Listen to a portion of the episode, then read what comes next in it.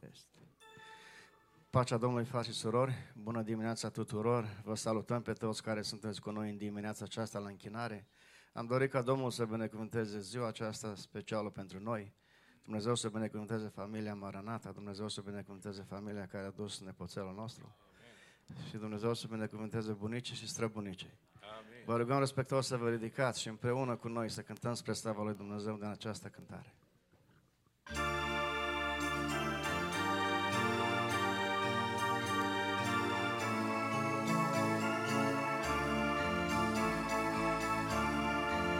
În această oră, Doamne, te rugăm să îi parte Tu cu noi.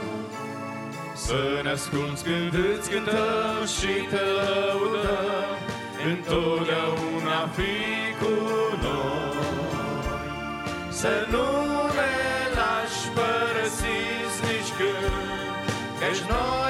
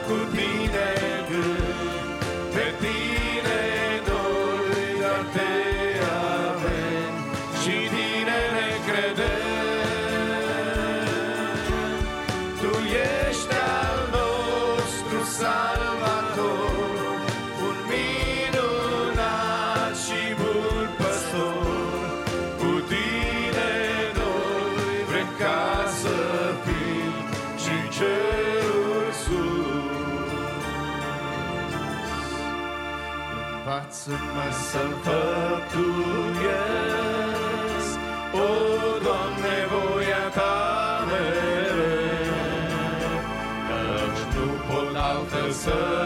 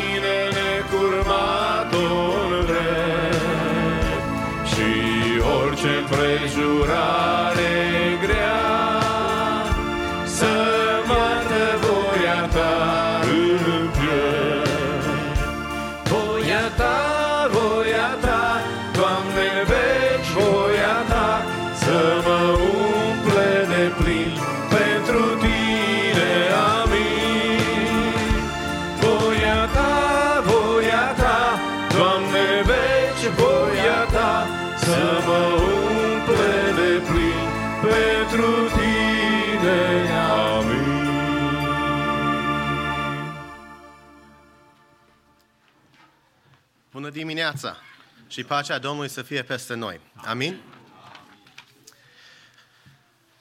This morning, um, my goal and my prayer for this first prayer is obviously always repentance. We should always be repenting because we have a lot to repent for, right?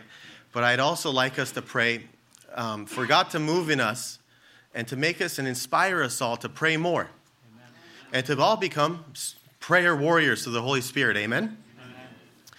When it, when it comes to prayer, it's kind of a, a funny thing to me if, you, if I think about it a lot, you know? I mean, we pray and we ask God to do things, right? But in the Bible, it says, God knows the words that come out of my mouth before I even say them, right? So God knows these things. Why even pray, right? Wrong. There's a reason to pray. And, uh, you know, I'm going to read a few verses, three, three scriptures really quickly, just to show us why we need to pray. And they all imply that we need to pray and we need to ask. So the first one is Matthew 6, 8. Do not be like them, for your Father knows what you need before you ask Him. Okay, so here Jesus is teaching about prayer. And actually, after this verse, he goes and actually gives us the prayer Tata Nostru, right? we all know that prayer. So he teaches us this prayer, but before that, he says, Don't be like them. But he also says, Your Father knows what you need before you ask Him. So your Father knows, but we still need to ask, right? That's the secret. You have to ask right? It implies God's not going to do anything unless we ask, even though He knows what we need. In Matthew 9 35 through 38, it says, And Jesus went throughout all the cities and villages, teaching in their synagogues and proclaiming the gospel of the kingdom and healing every disease and every affliction. When he saw the crowd, he had compassion for them because they were harassed and helpless, like sheep without a shepherd. Then he said to his disciples, The harvest is plentiful, but the laborers are few. Therefore, pray earnestly to the Lord of the harvest to send out laborers into the harvest. Well, who's the Lord of the harvest? Isn't it God? Doesn't he want laborers to go out into the harvest? He does, correct? Then why do we have to pray for it? Because he told us to ask, right? He's not going to, once again, the Bible here implies God's not going to move until we ask, correct? Then, you know, another one, it's Matthew 18, 18, 19. Truly I say to you, whatever you bind on earth shall be bound in heaven, and whatever you loosen on earth shall be loosened in heaven. Again I say to you, if two of you agree on earth about anything they ask, it will be done for them by my Father in heaven. You see, something has to move down here before heaven moves up there. Amen? That's prayer. We have to ask and we have to pray earnestly. Um, you know, it, it all started back in the Garden of Eden when Adam fell and, and the devil took it the place as the ruler here. But thank God he gave us Jesus Christ who died and rose again and became our head. And he is the rightful king of, of, of us, right? When the head, who is Jesus Christ, tells us to do something, if we don't do it, we're paralyzed. If I tell my foot, move forward, take a step, but it doesn't listen to my command, I'm paralyzed, right? Well, Jesus tells us to pray, pray, pray, pray. If we don't pray, we're paralyzed, okay? Jesus prayed all the time, and not only did he, you know, pray for God's will, he knew God's will. He, he knew God knew what he needed and he knew what God will do and he still prayed. How much more do we need to pray? But the good news is that we also have the Holy Spirit. So we do when we pray, we don't we don't always we pray knowing God's will sometimes. And right? And and it's speaking in tongues, for example, when we pray. It's the Spirit of God speaking with our spirit, telling us what to pray, and our mind doesn't even understand. So, yes, we do pray the will of God to happen, right? Which we know God already knows but we still have to do it here on earth because we're Jesus Christ's body on earth and we have to fulfill what he told us to do on this earth. Amen? Amen. And three prayers, I think, that cover a lot of things. And this is just an example. And I'm going to finish with this, and then we're going to ask God to make us spiritual prayer warriors. Amen. Um, three prayers we should always unite when two or three of us gather, right? And pray for. And the authority of Christ is repentance, healing, and, spe- and financial blessings, right? In the name of Jesus, we come before Him. We repent of the sins we've done. We ask that the Spirit of God fill us and make the inner man capable of crucifying the flesh. Amen? Amen? When we pray for healing, we pray in the name of Jesus Christ. We ask that you heal their soul and spirit and save their souls. And as a sign to all the world and to them of your grace and your glory, please heal them physically too. Amen? And when we, it's written that we should, you know, and we should pray this. In the name of Jesus Christ, we pray that if we do God's will and we seek his kingdom first, all things will give, be given to us on top. Amen? Amen? Let's pray that God teaches us how to pray and that we pray in authority. Amen?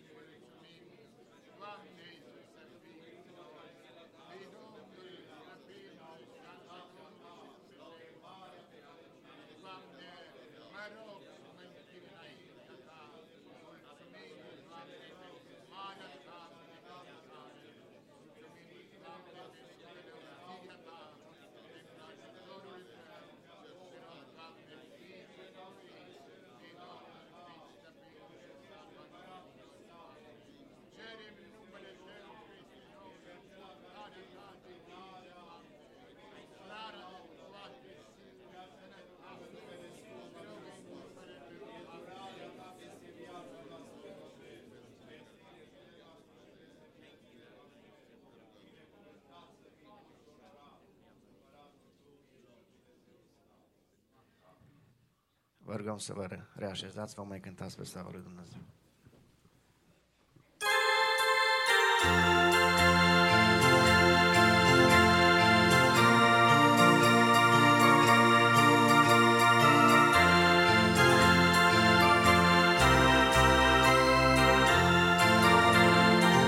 La tine, Doamne,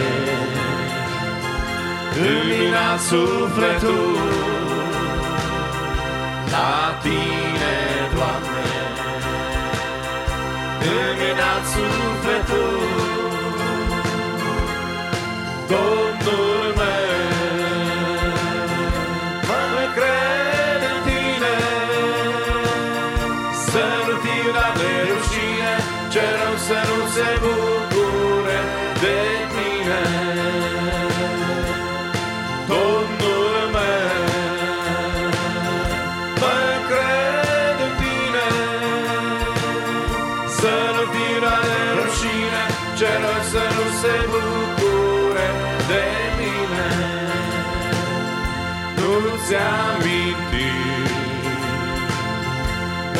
greșelile mele, nu-ți aminti greșelile mele. Domnul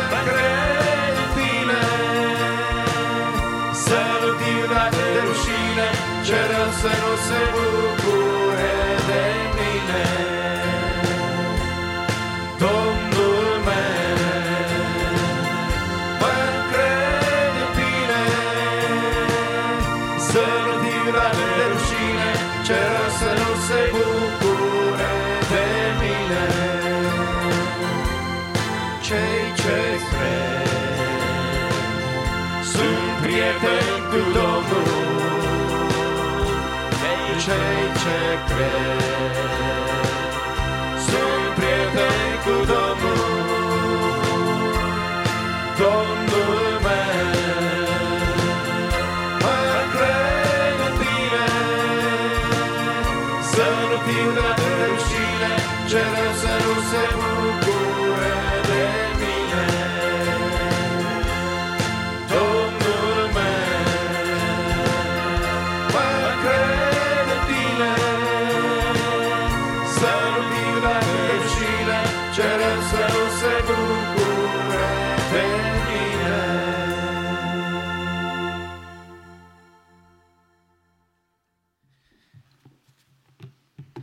Frați și surori, vă spun un bun venit în casa lui Dumnezeu. Este un har să fim în casa lui Dumnezeu.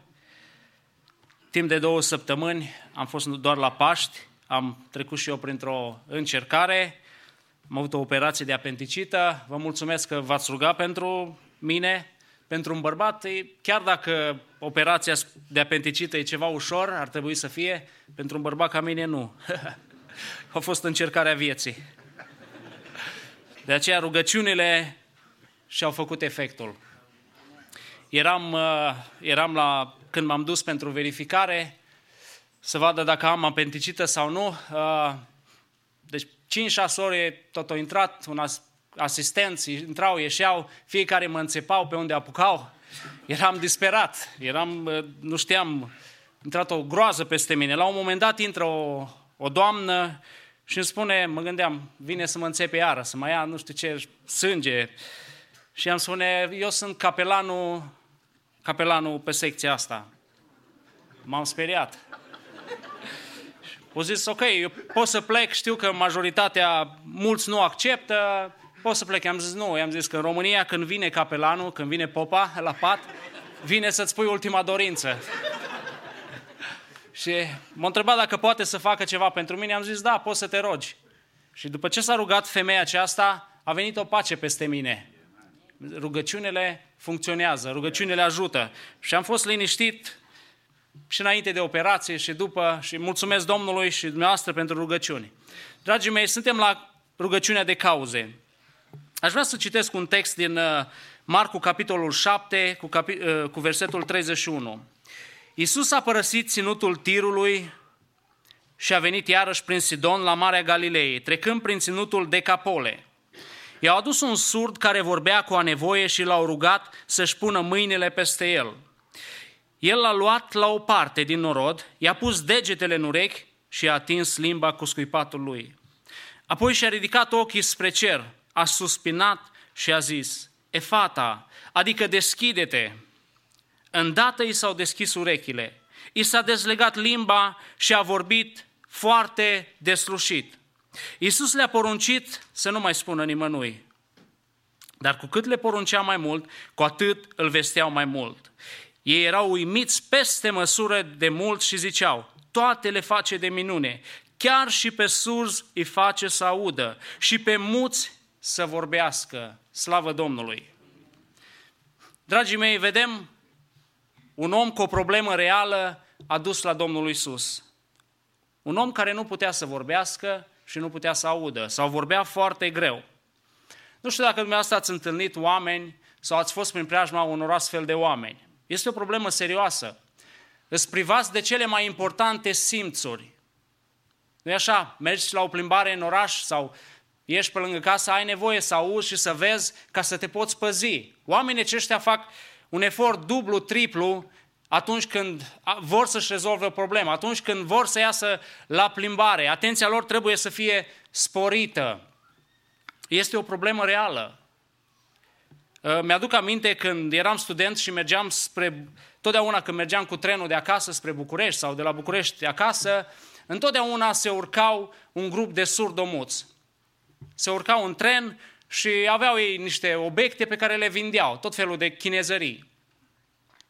Și întotdeauna când veneau în vagon, nu te puteai, doar din priviri te puteai înțelege cu ei. Întotdeauna mă impresionau. Chiar dacă aveam banii socotiți pentru fiecare zi la școală, întotdeauna le cumpăram lucrurile din milă, văzând că oamenii aceștia, deși trăiesc cu handicapul ăsta, fac ceva pentru viața lor și nu stau la mâna statului sau la, la cerșit, cum uh, mulți făceau, și întotdeauna încercam să mă pun în pielea lor. Oare cum e universul lor? Oare cum, își des, cum e o zi din viața lor? Dar, dragii mei, dacă nu suntem acolo, niciodată nu îi vom putea înțelege. Așa cum și uh, bolnavul nostru din text pe care l-am citit, era un om care nu putea să aibă o viață normală. Nu putea să se integreze în societate așa cum poate un om normal. Nu putea să-și facă prieteni așa cum noi ne facem prieteni. Uh, nu putea omul poate să-și spună, să, să stea de vorbă cu cineva, să-și facă de înțeles problema lui, să-și pună necazul lui, trăirile lui. Oamenii aceștia nu pot să facă lucrul acesta. Îți privați de chestiile, de, de simțurile, simțurile acestea importante. Și stau și mă gândesc că de multe ori noi nu, nu mulțumim îndeajuns Domnului pentru binecuvântarea de a vedea, de a auzi. Am, am întâlnit cazuri în România când erau și orbi, și surzi, și muți. Problema este o problemă serioasă, dar omul acesta a avut harul să aibă pe lângă el oameni care l-au direcționat în, în direcția corectă. A avut prieteni care au avut milă de el și l-au dus la Isus. De aceea este important, așa ca o paranteză, ce fel de oameni avem pe lângă noi. Atunci când suntem în probleme, ne pot direcționa pe căi greșite sau ne pot aduce în prezența lui Isus, ne, se pot ruga pentru noi și așa mai departe. Omul acesta a avut harul acesta, a avut harul să aibă oameni cărora le-a păsat de situația lui și a avut harul, binecuvântarea ca Isus să treacă prin zona lui. Și oamenii sau prietenii lui l-au adus la Domnul Isus și vedem că Domnul Isus se atinge de el. Domnul Isus îi ridică problema lui. Îmi place că l-a luat, l-a luat deoparte, l-a scos din mulțime. Mi-ar fi plăcut să uh, evanghelistul Marcu să fi notat și discuția dintre Isus și uh, cel mut. Probabil Isus l-a încurajat, probabil Isus i-a spus că va avea o viață nouă, va avea o viață, o viață uh, normală de acum înainte. Dragii mei, în dimineața aceasta venim cu problemele noastre înaintea lui Dumnezeu. Omul acesta a avut o problemă serioasă. Fiecare problemele care vin în viața noastră le tratăm în cel mai mult serios, în cel mai serios mod. Pentru că problemele noastre ne afectează mersul vieții. Când apare o problemă în viața noastră, parcă se oprește totul. Nu ne mai putem concentra la muncă, nu ne mai putem concentra la familie, nu ne mai putem concentra la uh, biserică, ne privează de anumite simțuri, nu mai suntem paralizați, nu mai putem să facem nimic, nu dormim, nu, nu mâncăm, uh, ne agităm, avem o stare de agitație, pentru că problemele asta aduc în viața noastră. Dar slăvit să fie Dumnezeu, pentru că avem pe cineva care, căruia îi pasă de problemele noastre, care este gata să ia problemele noastre. Dacă venim la El și lăsăm problemele noastre la crucea Lui. Așa cum s-a atins de orbul acesta, aș vrea în dimineața aceasta Iisus să se atingă de fiecare dintre noi. În ziua aceea a fost ziua orbului, o ziua mutului. Atunci a fost ziua lui când Dumnezeu a hotărât să ia povara. Poate în dimineața aceasta a venit ziua când Dumnezeu să se atingă de unii din noi sau de toți. De aceea este important să mergem înaintea Domnului, așa cum spunea și Octavian. Ai o problemă, mergi și spune Domnul, pentru că Domnul așteaptă să audă de la tine. Nu că nu știe El prin ce treci, dar vrea să vadă dorința ta, vrea să vadă uh, modul tău de a acționa în, atunci când treci prin probleme. La cine te duci? Cui îi spui? De aceea aș vrea în dimineața aceasta să venim cu problemele noastre înaintea Domnului și să le lăsăm în mâna Lui. Și totodată să rugăm pe El să se atingă de noi.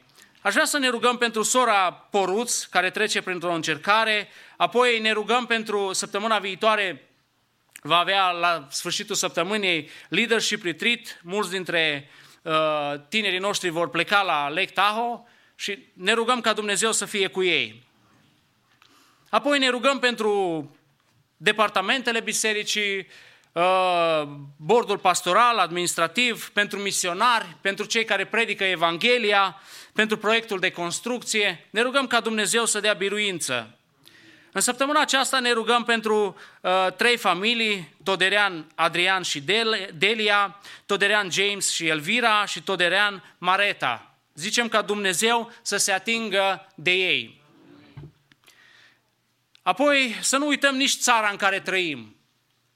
Avem nevoie de intervenția lui Dumnezeu. Să vedem mâna lui Dumnezeu. Vedem că toate lucrurile merg într-o direcție neașteptată. Dacă acum un an de zile uh, lucrurile erau ok, acum ne uităm și vedem parcă toate lucrurile s-au stricat și merg într-o direcție uh, greșită. De aceea să ne rugăm pentru țara noastră.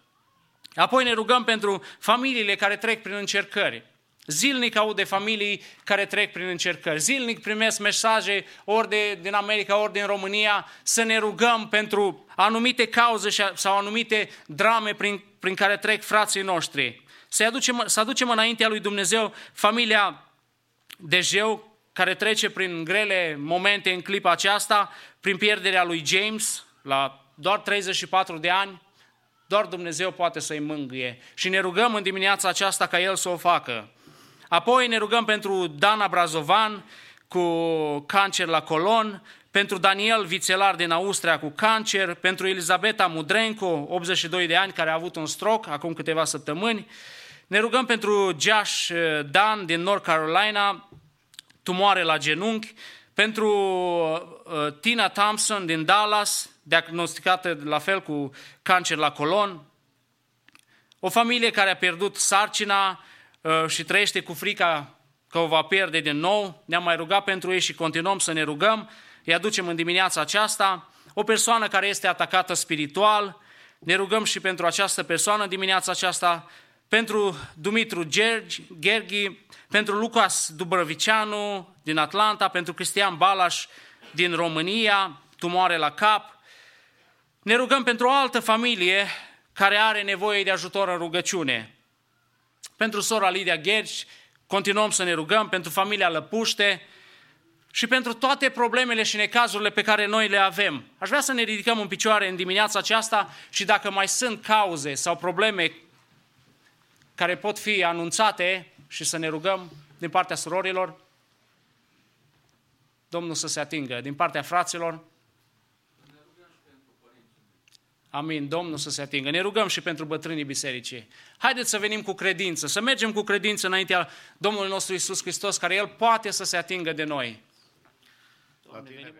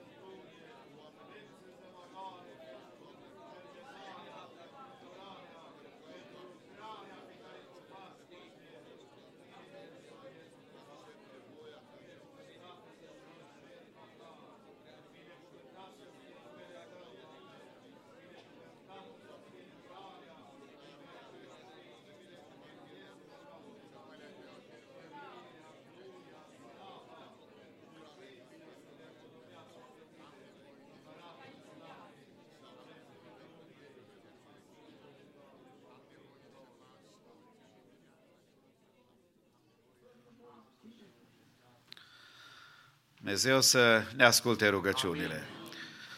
În cele ce urmează vă invit să cântăm Domnului cu toți într-o cântare, timp în care ne închinăm Domnului cu darurile noastre de bunăvoie, îl onorăm pentru că El ne-a binecuvântat, ne-a purtat de grijă, pâinea cea de toate zilele, cred că n-a lipsit de pe mesele dumneavoastră, pentru majoritatea care suntem aici, deși mai avem probabil anumite încercări cu care ne confruntăm, totuși suntem în casa Domnului și zicem lăuda să fie Domnul. Haideți să cântăm, timp în care frații responsabili cu corect îi rugăm să ne ajute. Ocupăm locurile.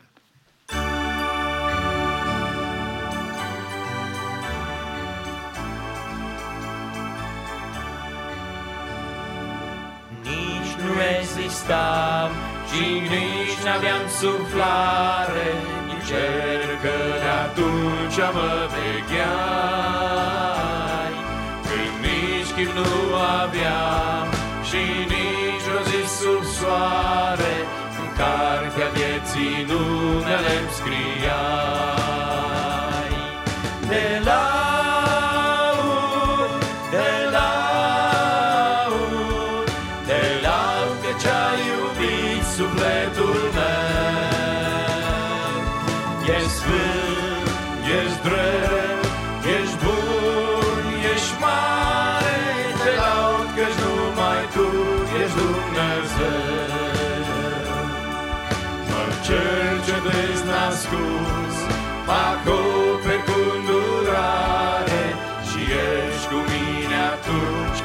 Trezesc. O, cât de nepătrus ești în a ta lucrare, de aceea, Doamne, numele-ți slăvesc.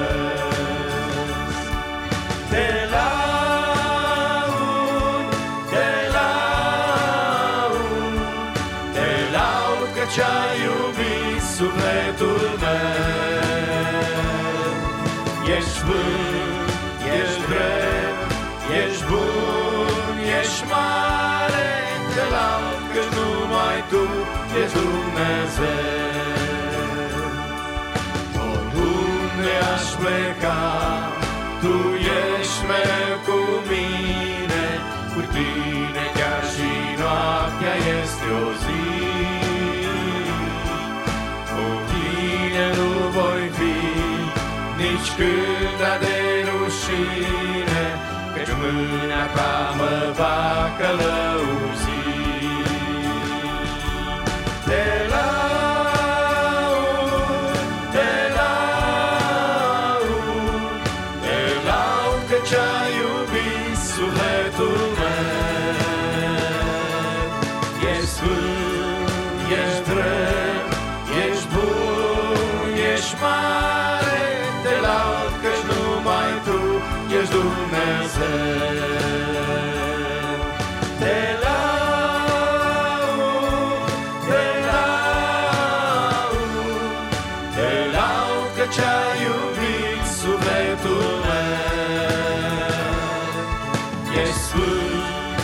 Ești drept, ești bun, ești mare,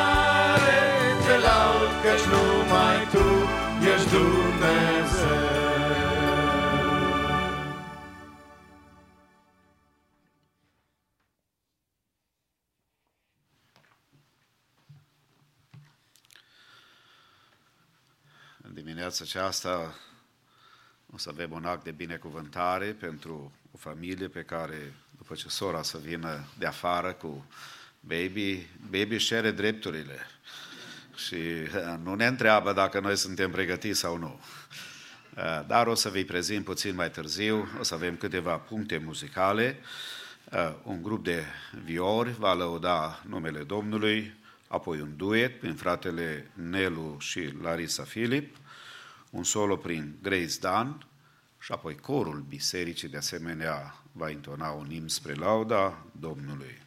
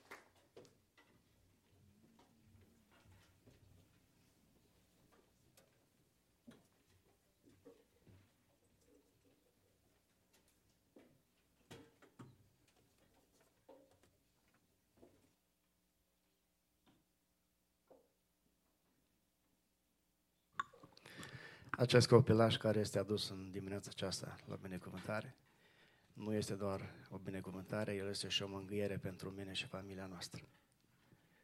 Am dorit ca Dumnezeu să binecuvânteze familia, Dumnezeu să binecuvânteze nepoții și Dumnezeu să binecuvânteze Biserica Maranată.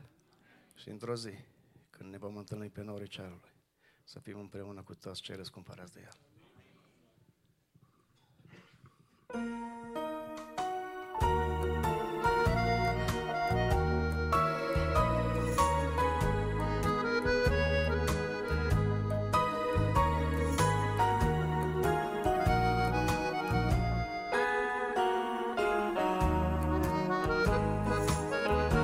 Fost așa de lungă vremea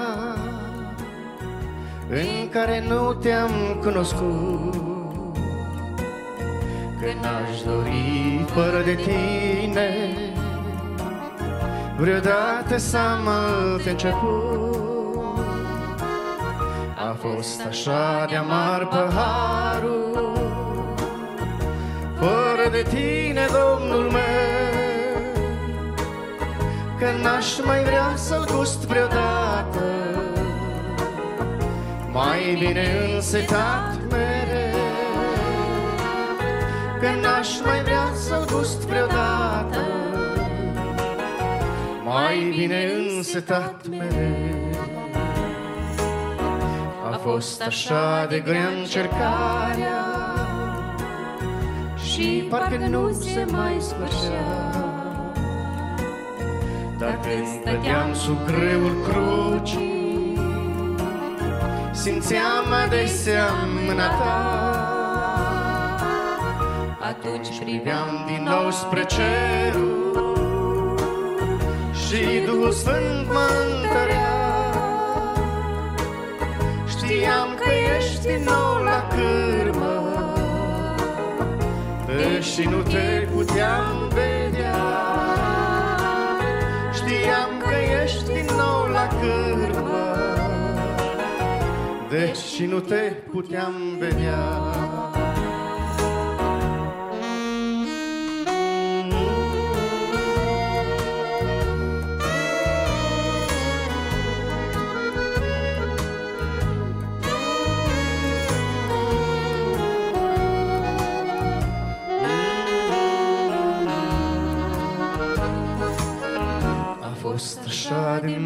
mare valul Încât nu te puteam zări. Dar am știut că ești acolo Și cu iubire mă susții. A fost așa de grea durerea Și numai tu m-ai înțeles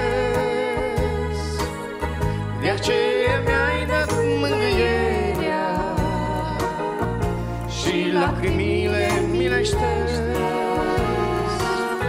De aceea mi-ai dat mângâierea Și lacrimile mi le șters. A fost așa de lungă vremea În care am așteptat răspuns. De nu mi-ai fi dat tu nădejde Aș fi căzut de mult răpus Dar am știut că ești acolo Și mă susții prin harul tău Și o să împlinești făgăduința Oricât se va lupta cel rău Și o să împlinești făgăduința Oricât se va lupta cel rău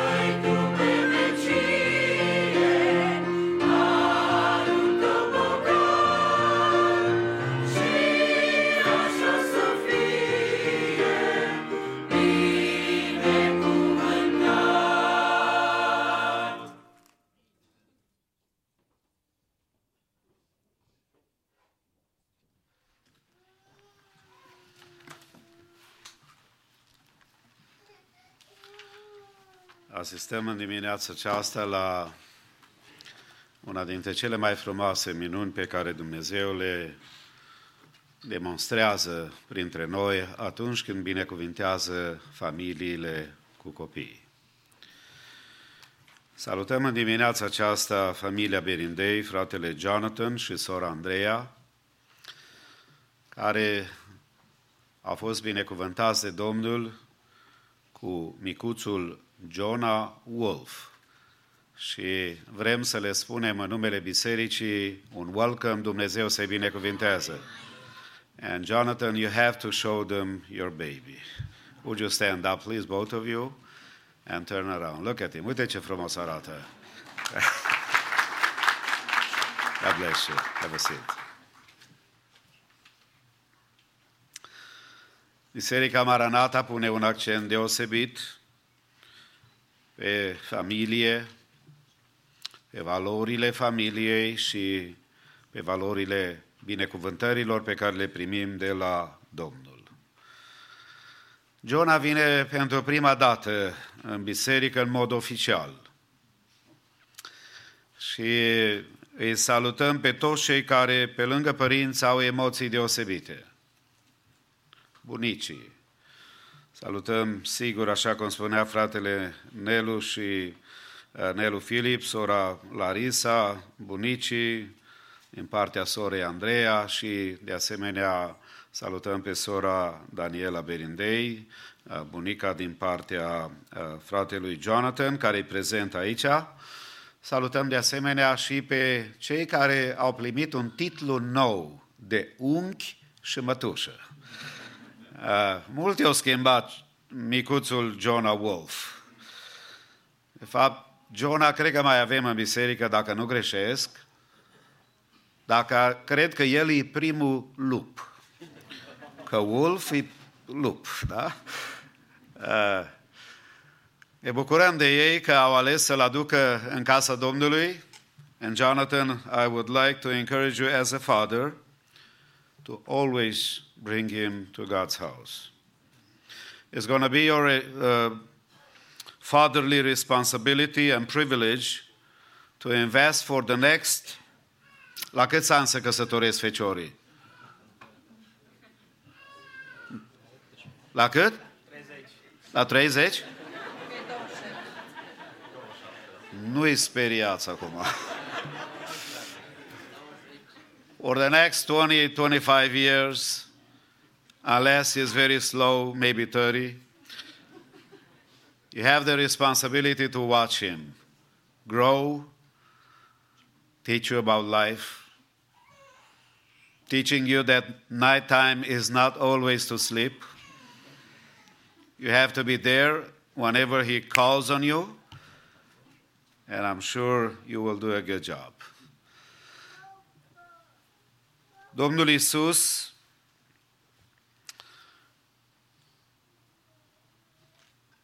a avut într-o zi uh, un eveniment când i-au adus niște copilași ca să se atingă de ei, dar ucenicii au certat pe cei ce aduceau. Când a văzut Isus acest lucru, s-a mâniat pe ei și le-a zis, lăsați copilașii să vină la mine și nu-i opriți, că împărăția, cerurilor, împărăția lui Dumnezeu este a celor ca ei. Adevărat vă spun că oricine nu va primi împărăția lui Dumnezeu ca un copilaș, cu niciun chip nu va intra în ea. Apoi a luat în brațe și a binecuvântat punându-și mâinile peste ei. Jonathan and Andrea, I encourage you to take care of your little baby. Who knows? Maybe next one will be a girl. Maybe. Dumnezeu să-i binecuvinteze. L-ați adus în casa Domnului aici să-i găsiți locul mereu, în prezența lui Dumnezeu și în educația bisericii. De aceea aș vrea să cântăm cu toți într-o cântare adecvată evenimentului acestea în care noi uh, punem accentul așa de special asupra copiilor, ne rugăm pentru ei și binecuvântăm așa cum Domnul Isus a făcut – i-a luat în brațe și i-a binecuvântat punându-și mâinile peste ei. Noi vom face lucrul acesta după ce cântăm cu toți într-o cântare în comun, fratele păstor Aurel Nicolae va lua pe micuțul Jonah Wolf în brațele dânsului, cântarea deja a început. Dar eh, apoi îl vom prezenta înaintea lui Dumnezeu. Haideți să ne ridicăm cu toți în picioare, să cântăm Domnului. Andrei, acea binecuvântare pe care a așezat-o în inima ta pe când erai pe, ca și Jona. Acea dragoste și bunătate pe care a așezat-o în inima ta, mama ta, să o așezi și tu în inima lui Jona. Ca într-o zi să ne putem întâlni cu toții și Dumnezeu să binecuvânteze toate mamele din biserica noastră. Mama mea m-a iubit și cu drag m-a îngrijit ca să nu mi se întâmple vreun rău. Îmi dădea tot ce avea, iar în suflet purta dor adânc pentru sufletul meu.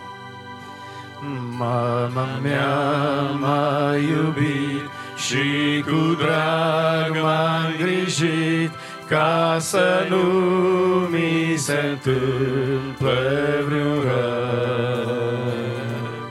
Și îmi dădea tot ce avea, iar în suflet purta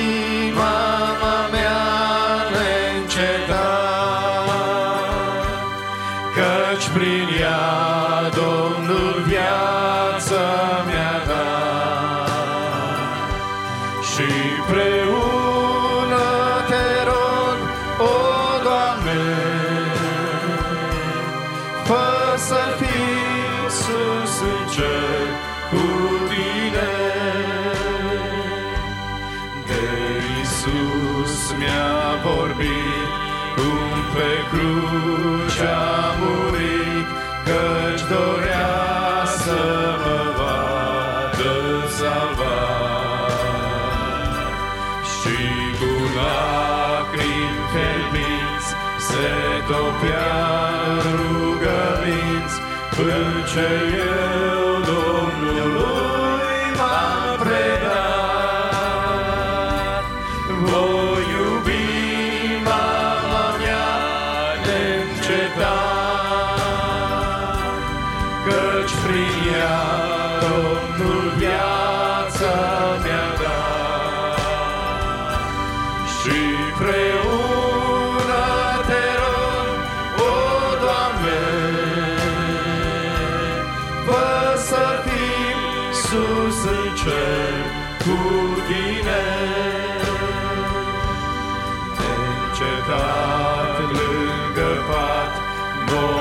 nopți întregi a vegheat, Când eu în suferinți mă zbătea. Nu mânca, nu dormea, bucuroasă se jertfea, Căci așa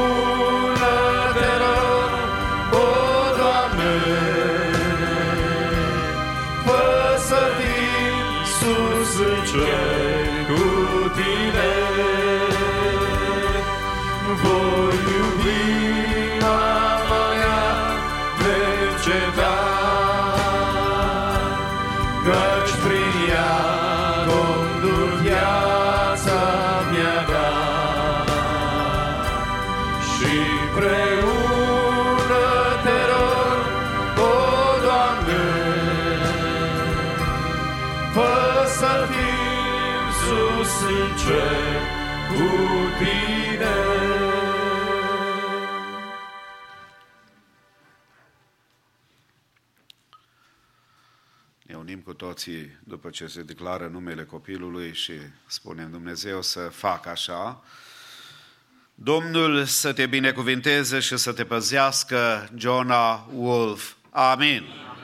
Domnul să facă să lumineze fața lui peste tine și să se îndure de tine, Jonah Wolf. Amin. Domnul să-și înalțe fața peste tine și să-ți dea pacea. Jonah Wolf. Amin. Tată iubit din ceruri, în planul Tău divin, ai avut în vedere, Doamne, să binecuvintezi familia Berindei, Jonathan și Andreea cu prima odraslă și numele care ei l-au ales i-a pus Iona, te rog în numele Tău, Doamne, Tu să-i binecuvintezi. Doamne, în dimineața aceasta cerem numele Tău peste viața Lui. Te rog în numele Tău, Doamne Iisus, să se dai viață, să-i dai sănătate de la Tine. Doamne, să dai pace și liniște în timpul zilei și în timpul nopții, Doamne. Să dai o creștere frumoasă, să-L binecuvintezi, Doamne, cu înțelepciune, cu pricepere, Doamne. Și numele Tău, Doamne, să fie peste viața Lui să-L protejezi, Doamne Iisus, în timpul zilei și în timpul nopții. Doamne, să-L păzești de boală, să-L păzești de apă, să-L păzești de foc, să-L păzești de accidente. Doamne, privirea Ta să fie peste viața Lui ziua și noaptea, Doamne. Te rog în numele Tău, Doamne, să-i porți de grijă, Doamne, într-o vreme ca aceasta de strâmtorare, de încercare grea, Doamne, să-L binecuvintezi cu tot ce are nevoie, Doamne. Cer numele Tău peste viața lui, Doamne. Te rog de asemenea, Doamne, să-L binecuvintezi pe Jonathan, să hrănească familia, să-i dai, Doamne, sănătate, să hrănească familia material, spiritual, financiar, Doamne. Deci, ia te rog să-l protejezi, Doamne, să fii un preot al casei. Te rog în numele Tău, Doamne, să o binecuvintezi pe Andreea cu înțelepciune, cu răbdare, chiar și cu îndelunga răbdare, cu dragoste, cu iubire, Doamne, și în inima lui Jona se semene cuvântul Tău.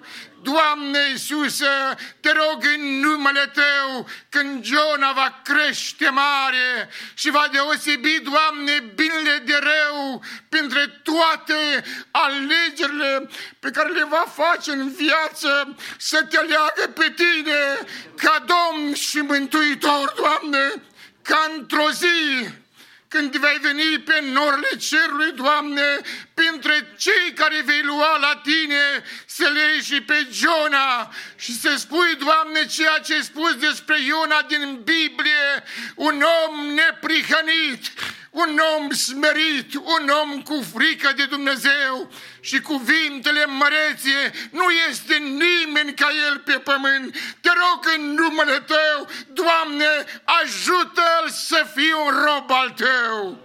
Doamne, numele Tău îl cer peste viața lui. Mă rog de asemenea, Doamne, să binecuvintezi bunicii, Doamne, să binecuvintezi, Doamne Iisuse, pe cei care sunt din familia alergită a familiei Fnel, Fnelu Filip, Doamne, a familiei Berindei, pe uncheși, pe mătușă, pe verișor și verișoare, împreună cu Giona, Doamne, binecuvintează și pe ei.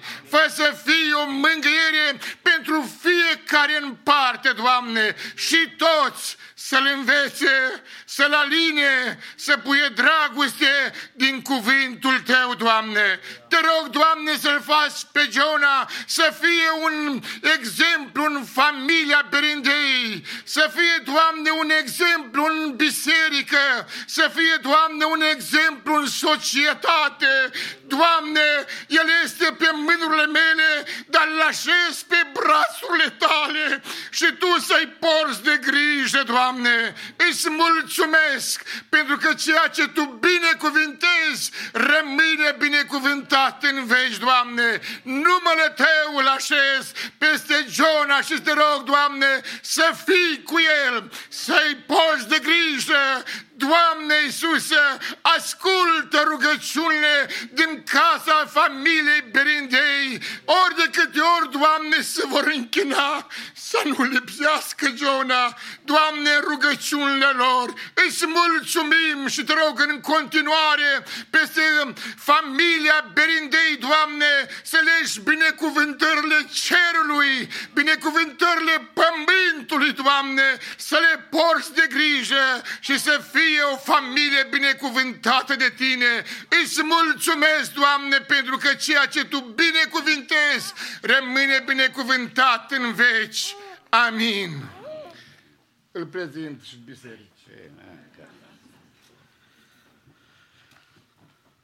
Avem de asemenea un certificat pentru părinți, pentru Jona când va putea să citească, să-și amintească. A fost dus în casa Domnului și Domnul să-l țină toată viața în casa lui. Amin.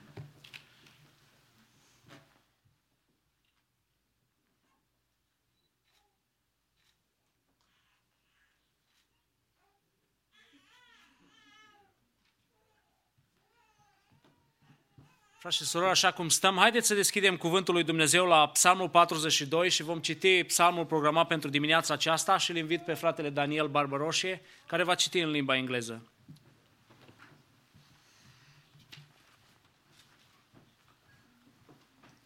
Morning, church. I'll be reading Psalms 42 in the ESV. As a deer pants for flowing streams, so pants my soul for you, O God. My soul thirsts for God, for the living God. When shall I come and appear before God? My tears have been my food day and night, while they say to me all the day long, Where is your God? These things I remember as I pour out my soul, how I would go with the throng and lead them in procession to the house of God, with glad shouts and songs of praise, a multitude keeping festival. Why are you cast down, O my soul, and why are you in turmoil within me? Hope in God, for I shall again praise him, my salvation and my God. My soul is cast down within me, therefore I remember you from land of Jordan and of Hermon, from Mount Mizar. Deep calls to deep at the roar of your waterfalls. All your breakers and your waves have gone over me. By day the Lord commands his steadfast love, and at night his song is with me, a prayer to God for my life. I say to God, my rock, Why have you forgotten me? Why do I go mourning because of the oppression of the enemy? As with a deadly wound in my bones, my adversaries taunt me, while they say to me all the day long, Where is your God? Why are you cast down, O my soul, and why are you in turmoil within me? Hope in God, for I shall again praise him, my salvation and my God. Amen. Vă invit să ocupăm locurile, corul mix va lăuda pe Domnul, apoi ne vom închina împreună cu grupul de worship și vom asculta cuvântul lui Dumnezeu, care în dimineața aceasta va fi rostit de fratele Moise Gaudei.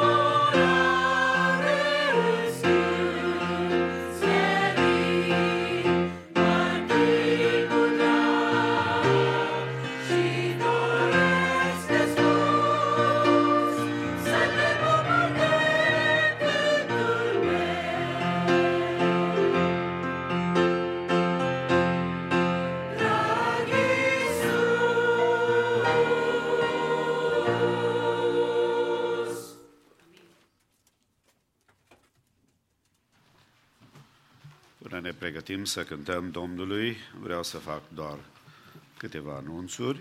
Cu ajutorul Domnului, după masă la ora 6, următoarea întâlnire a Bisericii pentru închinare și glorificarea lui Dumnezeu.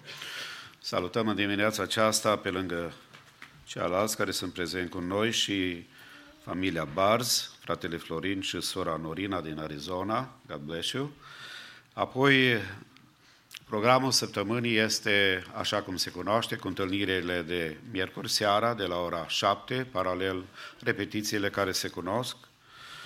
Ne vom ruga pentru toți cei care vor călători pentru Leadership Retreat, în schimb, pentru tinerii care nu merg la uh, Leadership Retreat și rămân acasă, uh, am înțeles că s-a organizat o întâlnire de relaxare la Case Park la ora 5 după masă vineri, apoi în atenția părinților cu copii mici.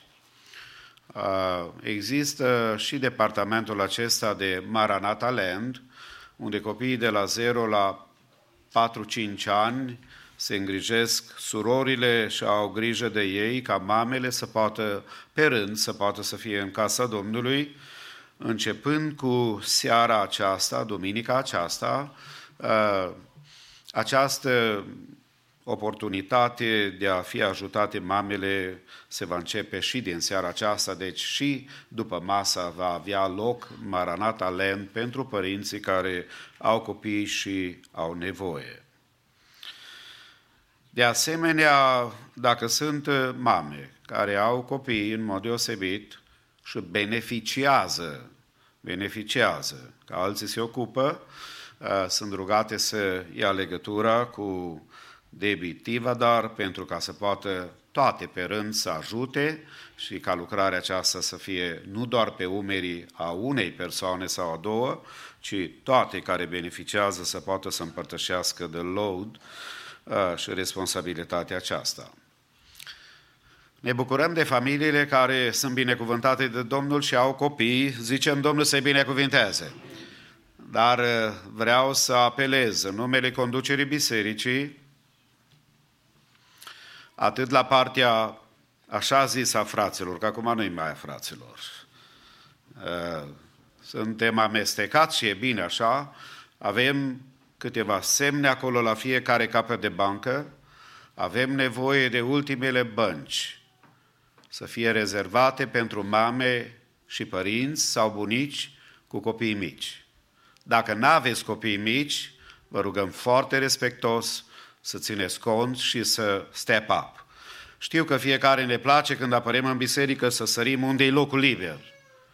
Mama care vine cu căruciorul, care nu știe unde să meargă, nu poate să sară ca dumneatale, care n-ai copii sau copiii sunt la Sunday School, te rog frumos, în numele conducerii bisericii, atât la partea stânga mea, dreapta dumneavoastră, cât și partea dreapta mea, stânga dumneavoastră, ultimele bănci să fie rezervate pentru mame cu nevoi. Vedeți, trebuie să iasă afară.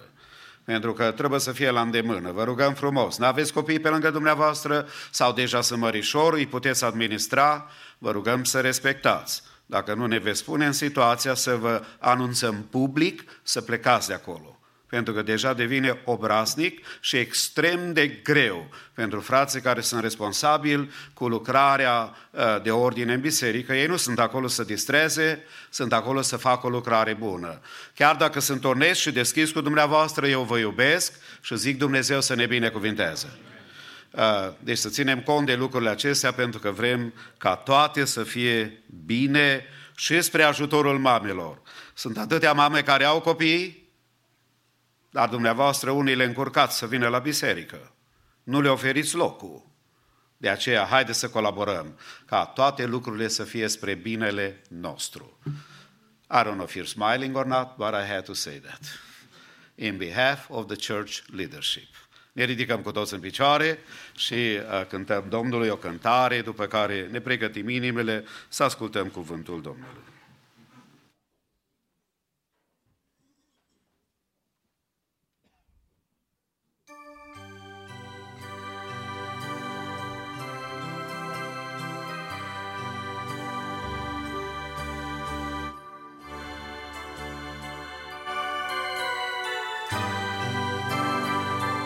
El ne-a iubit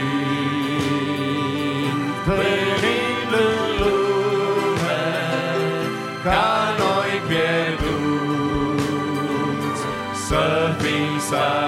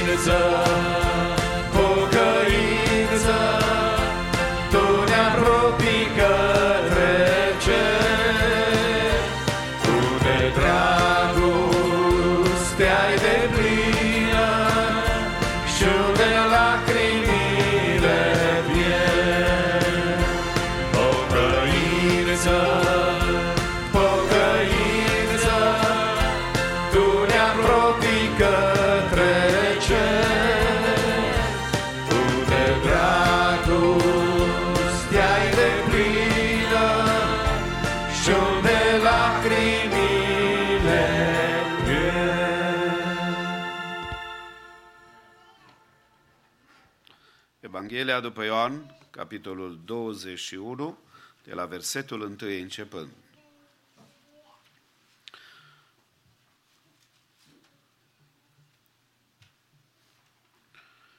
După aceea Iisus a mai arătat ucenicilor săi la Marea Tiberiadei.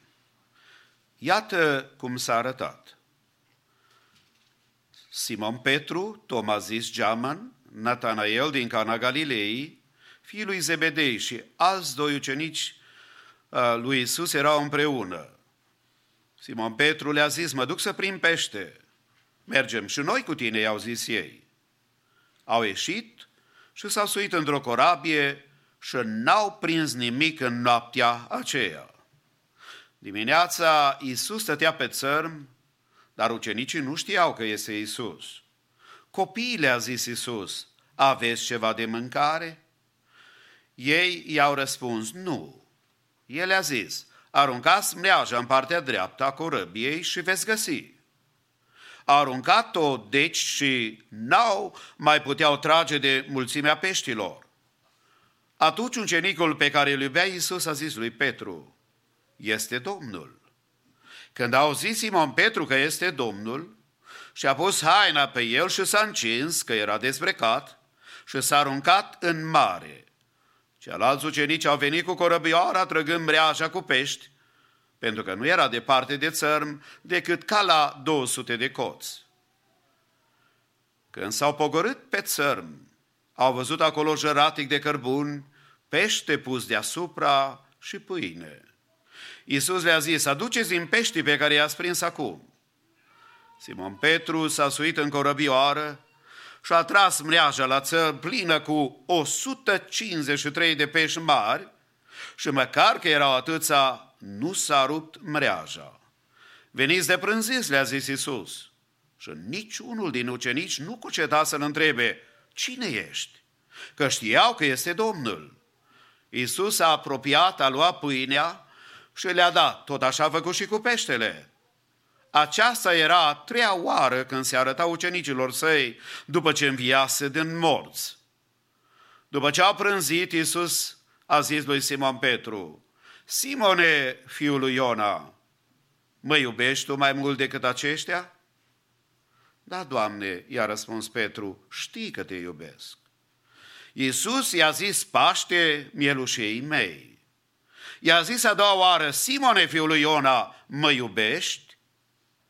Da, Doamne, i-a răspuns Petru, știi că te iubesc. Iisus i-a zis, Paște oițele mele. A treia oară i-a zis Iisus, Simone, fiul lui Iona, mă iubești? Petru s-a întristat că îi zisese a treia oară, mă iubești. Și a răspuns, Doamne, Tu toate le știi. Știi că te iubesc. Iisus i-a zis, paște oile mele. Adevărat, adevărat îți spun că atunci când erai mai tânăr, singur te întingeai și te duceai unde voiai. Dar când vei îmbătrâni, îți vei întinde mâinile și altul te va încinge și te va duce unde nu vei voi. A zis lucrul acesta ca să arate cu ce fel de moarte va proslăvi Petru pe Dumnezeu. Și după ce a vorbit astfel, i-a zis, vino după mine. Amin. Haideți să ocupăm locurile.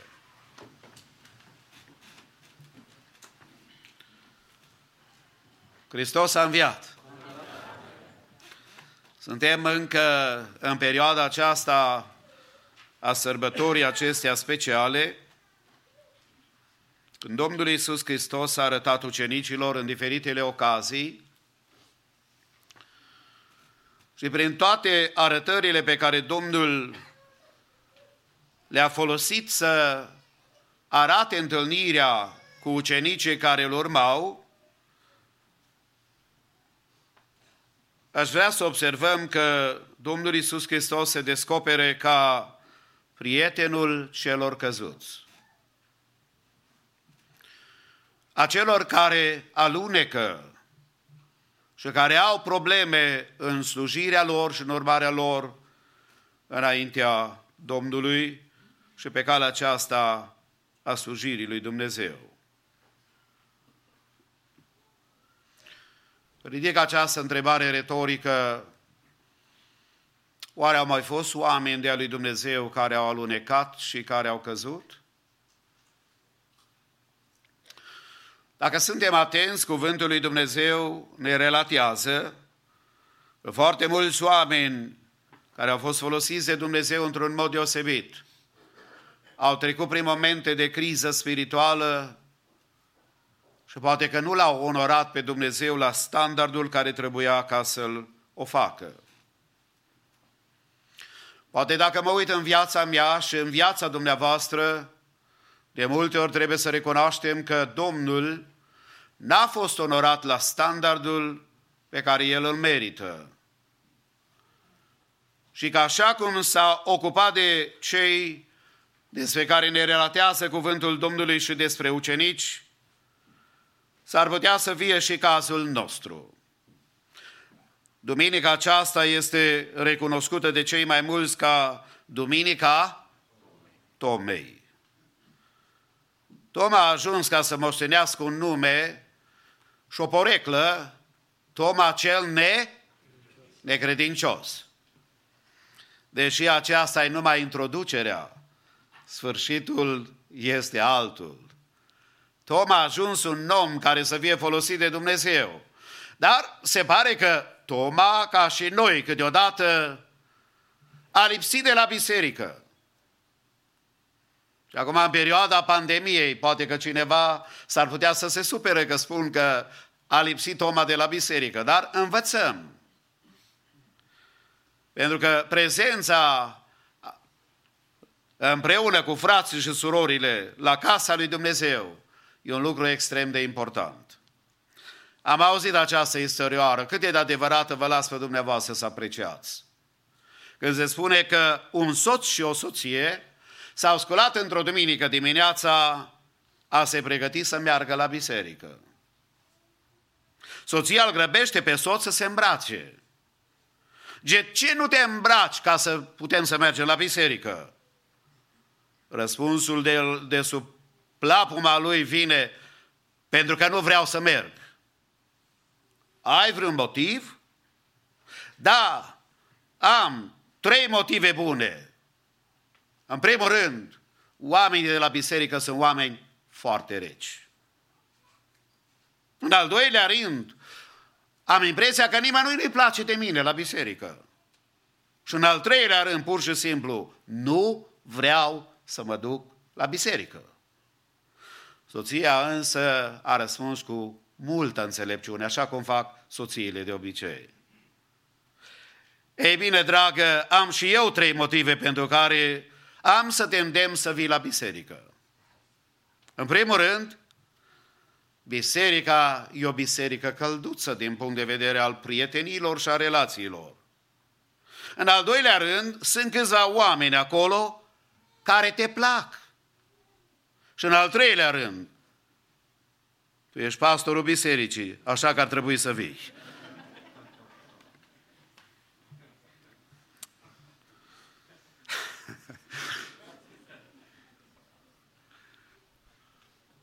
Poate că Toma l-ar fi înțeles mai bine. Dar iată că viața ne conduce de multe ori prin momente extrem de dificile. Și în dimineața aceasta, așa cum am spus, vreau să vorbesc despre subiectul Iisus, prietenul celor căzuți. În primul rând, aș vrea să ne gândim la Marele Apostol al Domnului la Petru și să subliniem eșecul lui Petru. Vă aduceți aminte că atunci când Domnul Isus a fost arestat, ne relatează Matei, capitolul 26, de la versetul 69 la 75, observăm că Petru a vrut să fie lângă Domnul, să vadă ceea ce se întâmplă. Pentru că Petru a fost martor încă o dată la o minune deosebită, când a luat sabia și a tăiat urechea lui Malhu, da? Și a văzut pe Domnul cum a luat urechea, i-a pus-o la loc și după ce mâna a fost trasă, urechea a fost vindecată. Dar Petru îl iubea pe Domnul, dar îl urmărea să vadă ceea ce se întâmplă.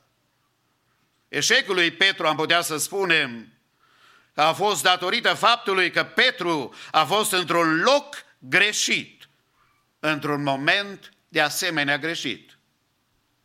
La început Petru s-a lepădat și a început să spună, Doamne, dacă toți ăștia se lapedă de tine, eu nici de cum. Eu sunt gata să mă duc cu tine până la moarte. Stimații mei, câteodată când avem atitudine de tipul acesta, puțin pline de noi, S-ar putea ca eșecul să fie după colț. Ca alunecarea să fie următorul pas. Dar cuvântul Domnului declară în Matei 26 și versetul 56, dar toate aceste lucruri s-au întâmplat ca să se împlinească cele scrise prin proroci. Atunci toți ucenicii l-au părăsit și au fugit. Petru, în schimb, despre el spune cuvântul Domnului că l-a urmat de departe până la curtea marelui preot, apoi a intrat înăuntru și a așezut jos cu aprozii ca să vadă sfârșitul. Petru a mers ca să vadă ce se întâmplă cu Domnul Isus Hristos. Și în situația aceasta când el a mers și a fost într-un loc nepotrivit și într-un moment nepotrivit, învățăm că eșecul lui Petru a avut tocmai de aceea loc, pentru că el s-a dus unde nu trebuia să meargă. În atitudinile și în stările vieții noastre, Dumnezeu să ne dea tărie să alegem voia lui Dumnezeu. Costache Ioanid spunea foarte frumos într-o poezie. Pentru limba română, pentru cei care înțeleg, S-ar putea să fie o dulceață a limbii și un mesaj extraordinar. Probabil pentru ceilalți începe să spicuiți, să înțelegeți câte puțin. Dar el spunea cam așa în această inspirată poezie pe care Domnul i-a dat-o. Pardon, po- poezie prin care Domnul i-a dat-o și prin care noi suntem educați. Da și nu. Nu și da. Nu se pot înmănunchea. Nu poți fi cum vrei tu. Nu poți fi și da și nu. Când iubirea spune hai, lenea sporuncește, stai. Când Isus vrea să lucrezi, lenea spune să mai șezi. Bun și rău, rău și bun. Când se adună, se răpun. Nu poți da brațul tău celui bun și celui rău. Cerul vrea copii cu minți, însă lumea vrea să minți. Domnul vrea să fie în har, iar Satan să fie murdar. Iad și rai, rai și iad, n-au același drum și văd pe Iisus dacă l-ai, scap de iad și intri în rai. Dacă l-ai pe Domnul în gând, nu poți fi și rău și blând. Dacă îi dai iubirea ta, spune-i totdeauna da. Și zic, Doamne ajută-ne. Eșecul lui Petru a fost pentru că da, știut unde să spună da și unde să spună nu. Și durerea exprimată pe care o observăm acolo spune cuvântul Domnului că Petru a plâns, a plâns amar. E pocăința aceea regretului onest, gata de atitudinea aceea de pocăință înaintea lui Dumnezeu. Și fără o întâlnire de tipul acesta cu Domnul după ce greșim sau păcătuim într-un mod intenționat înaintea lui Dumnezeu sau alunecăm pe calea lui Dumnezeu, numai aceasta ne ajută să înțelegem cu adevărat dragostea lui Dumnezeu. Pentru că spunea David de altă dată după ce a păcătuit, a încercat să ascundă păcatul and he did a very good job for a while. Până Domnul a spus, Nathan, hai că am o misiune pentru tine. Și mai să cunoașteți că sunteți cititori ai Sfântului Cuvânt. Când s-a dus Nathan la el, i-a spus de David, Problema nu-i cu bogatul care avea multe oi și nu s-a îndurat de o melușea să-i dea musafirului său, s-a dus și a furat-o pe a săracului. Problema pe care David a judecat-o foarte corect și a spus să dea patru, pentru că, așa spune cuvântul Domnului în, în, în Deuteronom, legea spune dacă furi, trebuie să dai de patru ori mai mult înapoi. Problema era alta, i-a spus David, tu ești omul. Și frați și surori, un mare har când Dumnezeu ne confruntă. Când Dumnezeu ne ajută să vedem adevărul și să ne luăm o atitudine nouă. Pentru că Proverbe, capitolul 13 și versetul 15 spune cuvântul Domnului, o minte sănătoasă câștigă bunăvoința, dar care celor stricați este pietroasă. Pentru cel care nu știe când minte sau spune adevărul, știți care e problema? Nu mai știe ce a mințit și ce a spus când a mințit.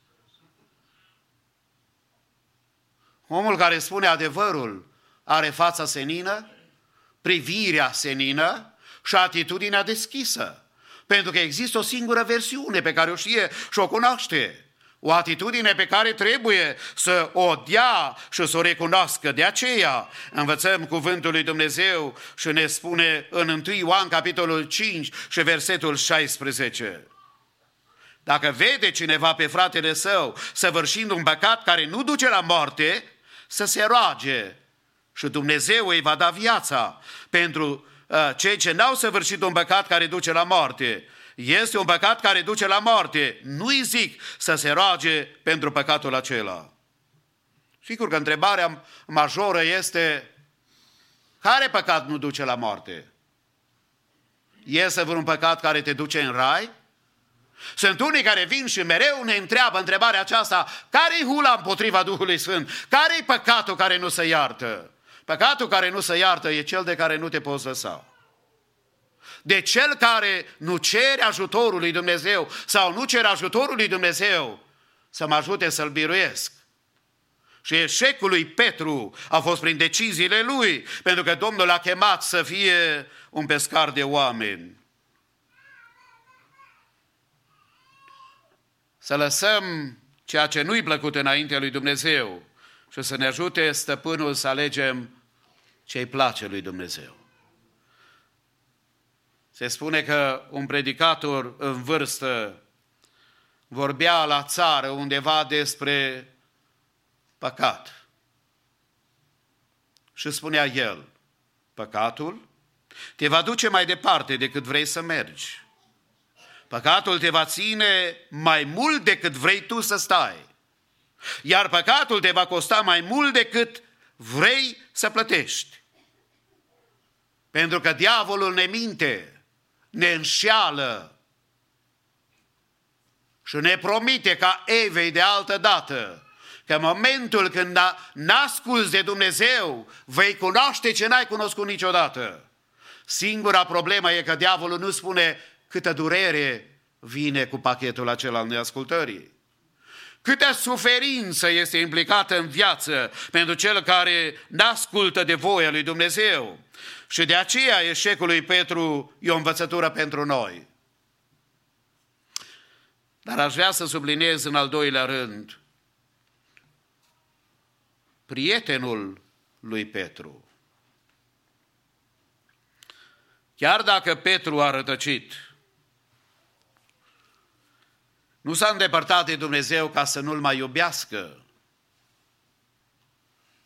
Și chiar dacă ar fi fost să fie așa, Domnul este acela care rămâne fidel și credincios față de noi.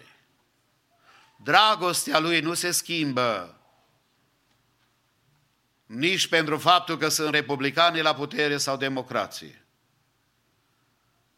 Nici că a fost un Ceaușescu pentru cei de altă vârstă și știu despre ce vorbesc.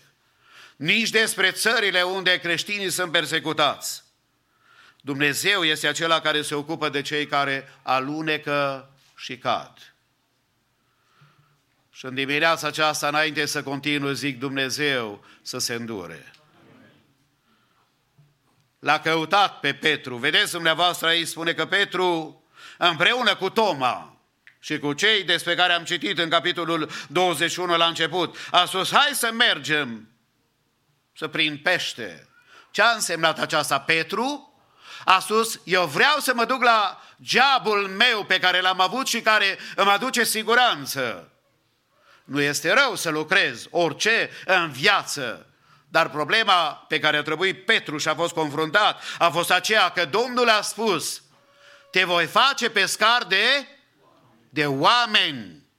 Trei ani și jumătate a putut să vadă îndurarea lui Dumnezeu și dragostea prin care Domnul s-a ocupat de atâtea ori de el. Uh, atunci când Domnul ne caută, Petru a trebuit să recunoască eșecul său. L-a întrebat Domnul copiii, aveți ceva de mâncare? Și i-au răspuns nu. Acesta este primul pas în a veni înapoi acasă. Trebuie să fie un, o confruntare a păcatului. Trebuie ca să recunoaștem că situația și locul în care ne aflăm nu e plăcut înaintea lui Dumnezeu. Dacă vreți, fiu risipitor care în momentul când și-a dat seama că el are un privilegiu special să fie acasă, că în casa tatălui a avut totdeauna hrană și a avut dragoste, pentru că Dumnezeu este acela care iubește mai mult persoanele decât toate avuțiile pe care noi le căutăm. Dacă învățăm ceva din pilda fiului risipitor, sau eu aș spune a celor doi fii pierduți, unul pierdut în lume și altul pierdut în casă. Problema fiului risipitor a fost că el a avut nevoie de aventură și a crezut că dacă pleacă de acasă și îi va cere tatălui să-i dea partea lui de avere, ceea ce nu se dedea decât după moarte. Tatăl i-a dovedit ce însemnează adevărata dragoste. Și a spus, dacă vreți să-mi permiteți în cuvintele mele, fiule, tu ești mai important decât toată avuția mea. Știi tu că Dumnezeu te iubește pe tine mai mult decât tot ce există în lumea aceasta? Știi tu că Hristos Domnul a murit pentru tine personal, indiferent ce se întâmplă în lumea aceasta? Sigur că pentru aceasta avem nevoie să venim la Domnul și să recunoaștem starea în care ne aflăm. Să ascultăm de poruncile Domnului când le-a spus că n-au prins nimic. Aruncați mreaja în partea dreaptă a corăbiei și veți găsi, le-a spus Domnul Isus. Atunci când suntem ascultători, când ne plecăm în fața voii lui Dumnezeu, voința noastră, Domnul este acela care poate să lucreze. Cain avea toate șansele să-și îndrepte relația cu Tatăl Ceresc, pentru că Cain a devenit egoist în închinarea lui și a vrut ca închinarea lui să fie după cum îi place lui, nu după cum îi place lui Dumnezeu. Pentru că ar fi trebuit să învețe de la tatăl său și de la mama lui ceea ce a învățat fratele său Abel, că înaintea lui Dumnezeu fără sânge și fără jerfă nu există acces. Atunci când Dumnezeu a omorât cele două animale, se îmbrace ei cu haina, e simbolicul a ceea ce Hristos Domnul urma să facă pentru noi când a murit pentru noi. Și noi trebuie să recunoaștem lucrul acesta, să venim înaintea lui Dumnezeu și să-i cerem ca Dumnezeu să ne îmbrace în haina neprihănirii. Dar trebuie să ne amintim că haina neprihănirii e dragostea pe care Dumnezeu și-o arată față de noi prin faptul că El evaluează și prețuiește mai mult tot ce este valoros în ochii lui Dumnezeu, mai mult decât toate gunoaiele lumii acesteia. Mai mult l-a hrănit. I-a sus vino. Ca un tată care este plin de compasiune, îl aștepta. I-a arătat dragoste, i-a arătat iertare, i-a arătat curățire, restaurare totală, hrană pentru sufletul lui flămând.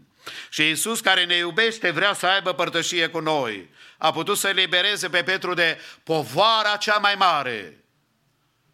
Poate în dimineața aceasta există cineva aici sau în altă parte care e unul care a alunecat, căzut, îndepărtat. Și semnul este lipsa de dragoste față de Dumnezeu, față de biserica lui, față de lucrarea lui Dumnezeu și are nevoie de intervenția Domnului. Noi dorim în dimineața aceasta ca Dumnezeu să-și pună mâna peste fiecare dintre noi. Și ultimul gând în dimineața aceasta, pentru că timpul trece foarte repede, am văzut eșecul lui Petru. Când ești unde nu trebuie să fii și în compania celor cu care nu trebuie să te asociezi, eșecul este după colț. Eșecul e aproape. Dar există un prieten care se arată față de mine și față de dumneatale. Unul care ne înțelege în toate ispitele prin care trecem. El n-a căzut în păcat, dar El ne înțelege. A trecut prin toate ispitele prin care trecem noi. Și haideți să vedem în sfârșit viitorul lui Petru. Vedeți, Domnul îi spune, când erai singur, te încingeai și mergeai unde vroiai. Dar când vei îmbătrâni, uh, vei întinde mâinile și altul te va încinge și te va duce unde nu vei voi. Viitorul lui Petru era asigurat în prezența Domnului. Probabil de aceea a putut să doarmă liniștit în închisoare, când Irod aștepta a doua zi să fie decapitat. Pentru că el a știut, dacă Domnul mi-a spus că voi ajunge bătrân în vârstă, și că eu nu o să mai pot să am grijă de mine deocamdată, mă gândesc că el și-a făcut analiza și a spus, deocamdată pot să am grijă de mine, însemnează că n-a ajuns momentul. No wonder că a putut să doarmă noaptea. De aceea răspunsul Domnului este acela că Domnul va purta de grijă. Stimații mei, aș dori să punem la suflet fiecare dintre noi că Domnul este acela care e prietenul celor căzuți, a celor descurajați, a celor care poate sunt gata să renunțe ca Petru și să ia o altă direcție în viață. Nu e de mirare că tradiția spune că Petru a fost crucificat și că la cererea lui a fost crucificat cu capul în jos. Pentru că și-a dat seama că dragostea Domnului, care l-a urmărit din momentul în care s-a predat Domnului, a rămas la fel. Și în eșecurile pe care le avem și noi, e nevoie să ne amintim că Domnul nu ne leapădă, ci ne așteaptă. că El ne caută și că are îndurare față de noi și că El este acela care vrea ca în lucrarea pe care El ne cheamă să, să fim la dispoziție lui Dumnezeu. Și după conversația pe care a avut-o Domnul când l-a întrebat de trei ori, Petre, mă iubești? Mai mult decât toți ceilalți. Și Petru își dă seama că dacă s-a lepădat de trei ori, probabil de aceea Domnul a trebuit la fiecare cădere și decizie de lepădare să există o corectare. Și l-a întrebat Petre, mă iubești? Da, Doamne, paște mielușei. Petre, mă iubești? Da, Doamne, Tu știi, paște oițele. Petre, mă iubești? Și a început să se întriseze și a spus, Doamne, Tu toate le știi. Știi că te iubesc, paște oile. Vedeți, nu i-a spus, dacă oile te iubesc pe tine, paștele. Mie mi-ar fi plăcut să spun așa, ca păstor. Dar mie și dumneatale, care vrem să facem voia lui Dumnezeu, relația noastră totdeauna să fie față de Domnul. Întrebarea e, nu dacă vii tu la biserică, să închide biserica sau nu, întrebarea, care e relația ta cu Dumnezeu? Vii pentru oameni sau vii pentru El? Dacă vii pentru El, El te așteaptă de fiecare dată. Dacă te închini înaintea Lui și în templul Său, cum spune psalmistul, nu spune să mă minunez de frumusețea templului Tău, spune să mă minunez de frumusețea Ta, Doamne. Pentru că relația mea și a dumneatale nu-i cu cei din jur în primul rând, relația noastră să ne ajute stăpânul să fie cu el. Și aceasta a însemnat și pentru Petru această uh, predare înaintea lui Dumnezeu și îi spune Domnul Iisus, uh, vino după mine. Poate acum când ne apropiem la încheierea acestei situații de a aminti de învierea Domnului Iisus Hristos, eu simt că Domnul îmi spune mie, vino după mine. În 2021, vino după mine. Petre, vino după mine. Sigur că m-am oprit aici cu citirea, dar să știți că e foarte curios Petru ăsta, exact ca noi.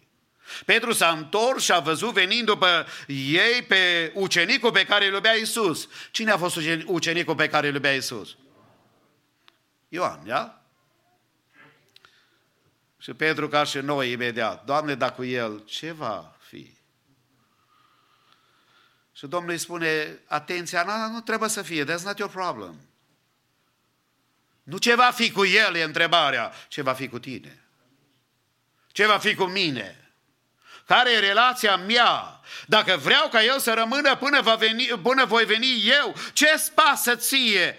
Tu vino după mine. Versetul 22.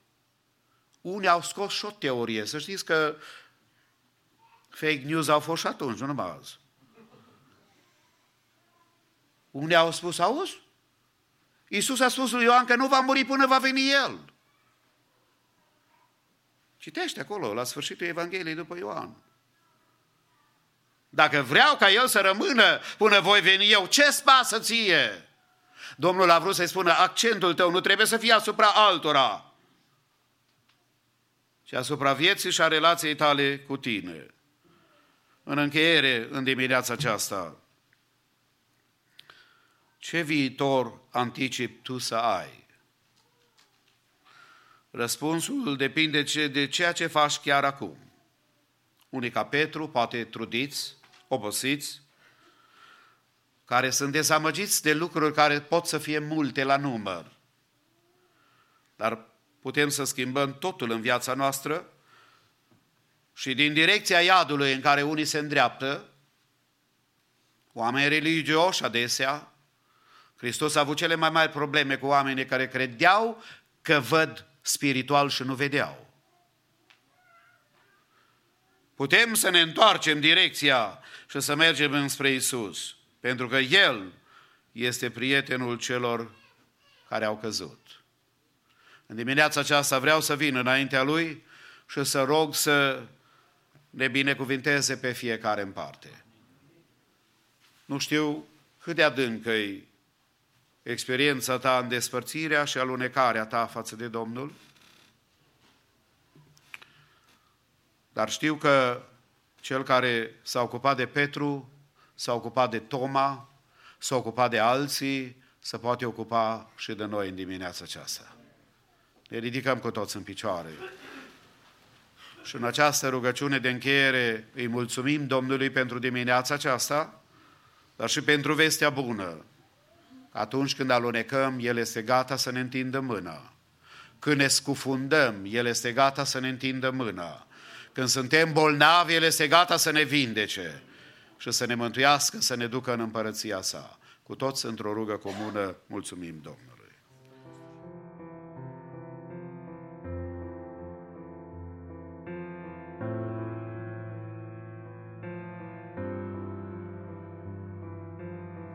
I want to walk with you, Jesus. Feel your presence and know you're near. I want to see you, Jesus. Move in power and cast out fear. I need to hear you now. I need to know it's you. I'm standing on your promises. I know your word is true. You're bigger than what I see. It's you in exchange for me. 'Cause even the impossible can be reality. Jesus, I believe. Jesus, I